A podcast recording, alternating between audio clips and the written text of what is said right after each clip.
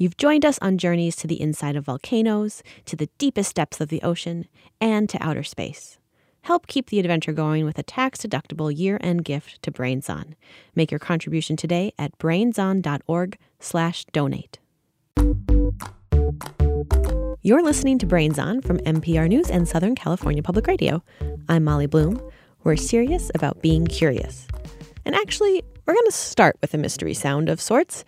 What does this sound mean to you? if you guessed cuteness, you're absolutely right. That is me and my colleague John Collins looking at cute pictures of puppies. They're so cute, little puppies. And we need to thank these listeners for writing in with a question that allowed us to look at really cute pictures on the internet all week. Totally as research, by the way. Hi, my name is Samuel. And my name is Adrian and we are from Juana Diaz, Puerto Rico. And our question is Why do people find cute things cute? Excellent question, Samuel and Adrian. We all know cute things when we see them. But why do we react to a baby that way? Hey, hey. And not a grown up? Goo goo gaga? Or a kitten, but not a flower? The answer seems to be in evolutionary biology. That's psychologist Dr. Sandra Pimentel. And she explained that the reason we find some things cute and not others is hardwired into us. So if we think about evolution, right, um, sort of our goal as a species, as humans, is to survive and to sort of pass on our genes. And the way we pass on our genes is by having babies. But you may have noticed that babies can't do much on their own. They need us to take care of them and keep them alive. That's where the cuteness comes in. By finding things cute, we're more likely to want to take care of them and protect them. They're more likely to look vulnerable and kind of you know, remind us, like, hey, take care of me. I'm helpless here. So it is no surprise then that the features that we humans think of as cute are the features that babies have. These features were dubbed Kindchenschema by the psychologist who first studied them. These features are big head relative to body size, larger forehead, large eyes, round cheeks, small chin, and a small nose. In other words, a baby face. And these features appear in baby animals too, like puppies, kittens, bunnies. All elicit this sound.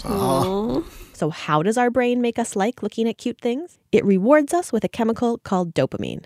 That can make us feel intensely happy there's a study that had people looking at cute pictures, and what they found is that when people are looking at these cute pictures, their brain releases dopamine, and that's the same neurochemical brain chemical that gets released when we have you know something that we really enjoy eating and that happens when we see cute pictures too. So our brain is sort of sending this message that yeah this feels good. This is pleasing. You know keep at it. Keep looking at these cute things. Sandra said there are other studies that show our brains want to give cute things extra attention over non-cute things. So if we see something that's cute we're more likely to sort of focus on it. So again our brain makes us sort of pay attention to these cute features. Since our brains like cute things so much it makes sense that these characteristically cute features these Kindchenschema show up in pop culture a lot too. We see this stuff all the time. Think about Mickey Mouse or Hello Kitty. Both have rounded features, big heads, and are pretty darn cute. Okay, fellers! The Japanese word for cute is kawaii. It is everywhere. Kawaii has inundated Japanese culture. I talked to Ryuta Nakajima. He's an artist who currently lives in Duluth, Minnesota, and is originally from Japan. He told me that kawaii characters have the same traits we've been talking about big head, big eyes, little nose, rounded features. It really started to take off after World War II, but Ryuta sees it going back even farther than that. The tradition of this Japanese cute thing has probably go back way back to this scroll of uh, a rabbit and a frog uh, doing sumo wrestling. So I think there's a sort of a longing and desire for something that funny and cute, and that will allow you to forget about the hardship in life. Many companies have kawaii mascots, as do cities and regions. There are kawaii versions of eggs, towers, flowers, and the famous poop emoji. That's kawaii too. Anything can be turned into kawaii. that's the amazing thing about it. Some of the best known kawaii characters are from Sanrio, like Hello Kitty. And then there is.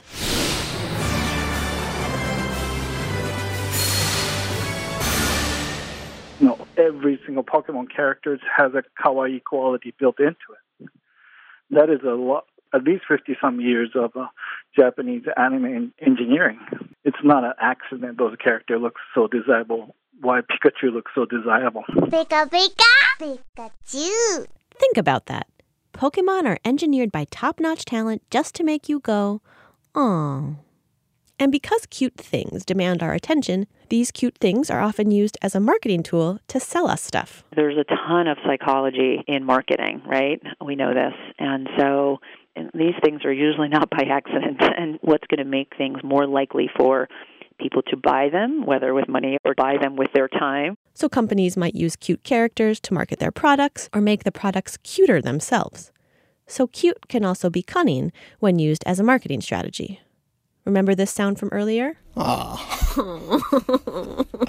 We're going to explain why we make that particular sound when we see something cute in just a bit. But first, we have another sound for you.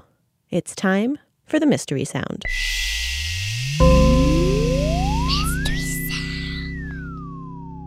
Here it is.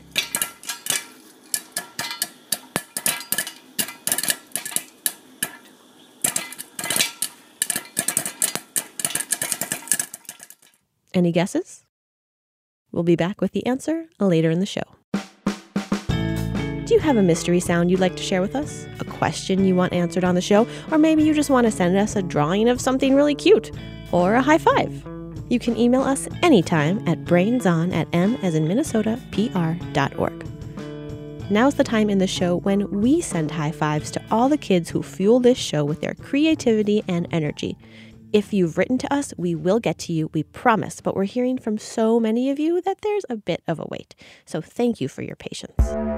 Sophia, Carlo, and Vivian from Boston, Hudson from Indianapolis, Vince and Edie from Amman, Jordan, Eli from Philadelphia, Molly and Fiona from Denver, Kate from San Francisco, Luke and Lena from Dobbs Ferry, New York, Kennedy from Hamburg, New York, Isabella and Sophia from Petoskey, Michigan, Luke from Portsmouth, New Hampshire, Mia from Orange, Australia, Nathan from Fort Collins, Colorado, Gus and June from Hanover, New Hampshire, Lily from Cincinnati, Adam and Emmett from St. Peters, Missouri, Carson from Pennsylvania, Charlie and Madison from Campbell, California, Zoe from Fullerton, California, Sage and Max from Taipei, Taiwan, Orly from Portland, Maine, Santiago from Tampico, Mexico, Anna from Watertown, Massachusetts, Elliot from Buckhannon, West Virginia, Jackson and Sydney from Winchester, Massachusetts, Asher from Irving, Texas, Sonia from Sunnyvale, California, Liliana from West Linn, Oregon, Titus from Sevierville, Tennessee, Juliet from Roseville, California, Sasha and Ezra from Pittsburgh, Abigail and Eli from Yarmouth, Maine, and Sebastian and Augustine from Senegal.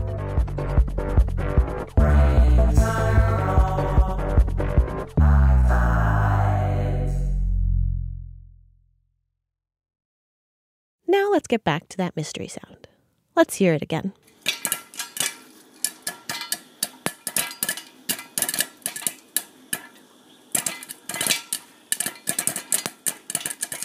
I'm getting hungry. Here's the answer. Hello, my name is Ryan, and the sound you just heard was the sound of me popping popcorn with my dad and my sister Lila, and we live in Pittsburgh, Pennsylvania. Brains on. Now I have something else I want you to help me with. I want you to think of the cutest puppy or kitten or baby that you've ever seen. Now, what sound do you want to make when you think of that cuteness? Is it more of an, oh, like we've been talking about? Or is it something like, oh, I just want to eat you up. I want to take a bite of you. You're so cute. Those are both totally normal reactions to cuteness. But why? Why do we go, aw, or want to bite cute things? What is that about? Dr. Oriana Aragon from Clemson University wondered the same thing. I was watching late night television and there was an actress on there and she was talking about this really cute puppy that she saw. I don't know. Like I just want to squeeze something. Okay. And like just. And she was gritting her teeth and clenching her hands into fists and making like snarling faces when she was talking about the cute puppy. And I thought, wow, that's really interesting. If you looked at that on the surface, it doesn't look like something you would show on your face when looking at something cute. And I talked with um, my dad about it on the phone. And he said, well, but you got to think about, you know, grandmas and grandpas will pinch a baby's cheeks too and say, oh, you're so cute. I want to eat you up. And I thought, wow, you know, you're right. That that's different. And uh, I'm a researcher, a psychologist by training, and I study emotions and how people express emotions. And so when I saw that, and it really occurred to me that it, it seemed sort of an odd reaction, I decided that that was something that I was going to study. And this cute aggression, the desire to bite, squeeze, or eat something because it is so cute, is a common emotion. There are phrases to describe this feeling in all sorts of different languages French, Mignon à croquer. Greek, Ça se fał. Polish, Jesteś tak słodki, że chciałbym cię zjeść. Vietnamese, dễ thương quá thấy muốn cắn. Italian, Da strapazzare. Czech, Muchlat. Dutch, Hij is om op te eten. and finally, Gigil. That last one is Tagalog, the language spoken in the Philippines. It's a phrase that means the gritting of teeth and the urge to pinch or squeeze something that is unbearably cute.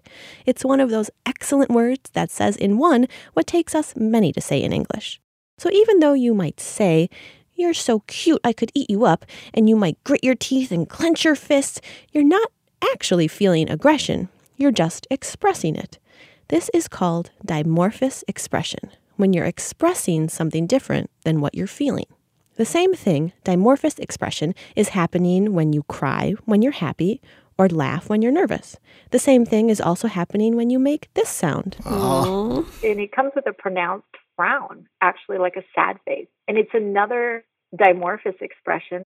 So when you see something cute, you're filled with positive feelings, but they can come out looking like aggression or sadness. Let's say a tennis athlete scores a victorious point on the court. They might clench their fist and make a growling, snarling face and go, yeah, and express aggression for that happiness. Or they might crumple down and start crying if it's the end of the match and just release, and, and you'll see tears of joy. Again, dimorphous expression. So, why does this dimorphous expression happen? Why can't we just smile and look happy when we're happy? We have some indication that when people do express this way, that they come down from that really strong emotion a little better. Um, so it seems like it might help to regulate emotion, meaning help people to control their emotions. So it's possible these dimorphous expressions help us deal with overwhelming emotions. But there's still more research to be done. Oriana can say that people who have dimorphous expressions recover more quickly from extreme emotions, but she can't say if the dimorphous expression is the cause of the quick recovery or if people who do that just happen to recover faster anyway. Oriana is excited to keep researching these reactions, these dimorphous expressions, to understand them more as a psychologist, I think about all sides, right? So I wonder also, what is that baby thinking? Because they encounter these little snarling faces of people looking at them who think they're adorable. And babies are soaking up information. I wonder if, in some way, it gives babies an idea that those faces can come about in a playful way. I wonder if it educates babies in any way about emotion expression.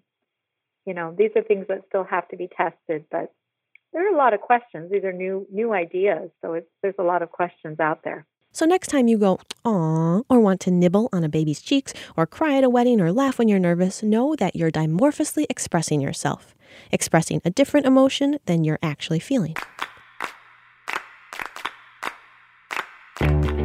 That's it for this episode of Brains On. If you want to send us a drawing of something super cute, you can email it to us at brainson at m is in Minnesota pr.org. You can also find our mailing address at our website, brainson.org. Many thanks to Jen Ehrlich, Tom Van Dyke, Nancy Wynn, Now Wynn, Daniela Roveda, Catherine Reggio, Chrissy Pease, Jeanette Baker, Julia Makayova, Yana Rezabkova, Nefeli Neamanataki, and Lulu and Andy Doucette. Thanks for listening.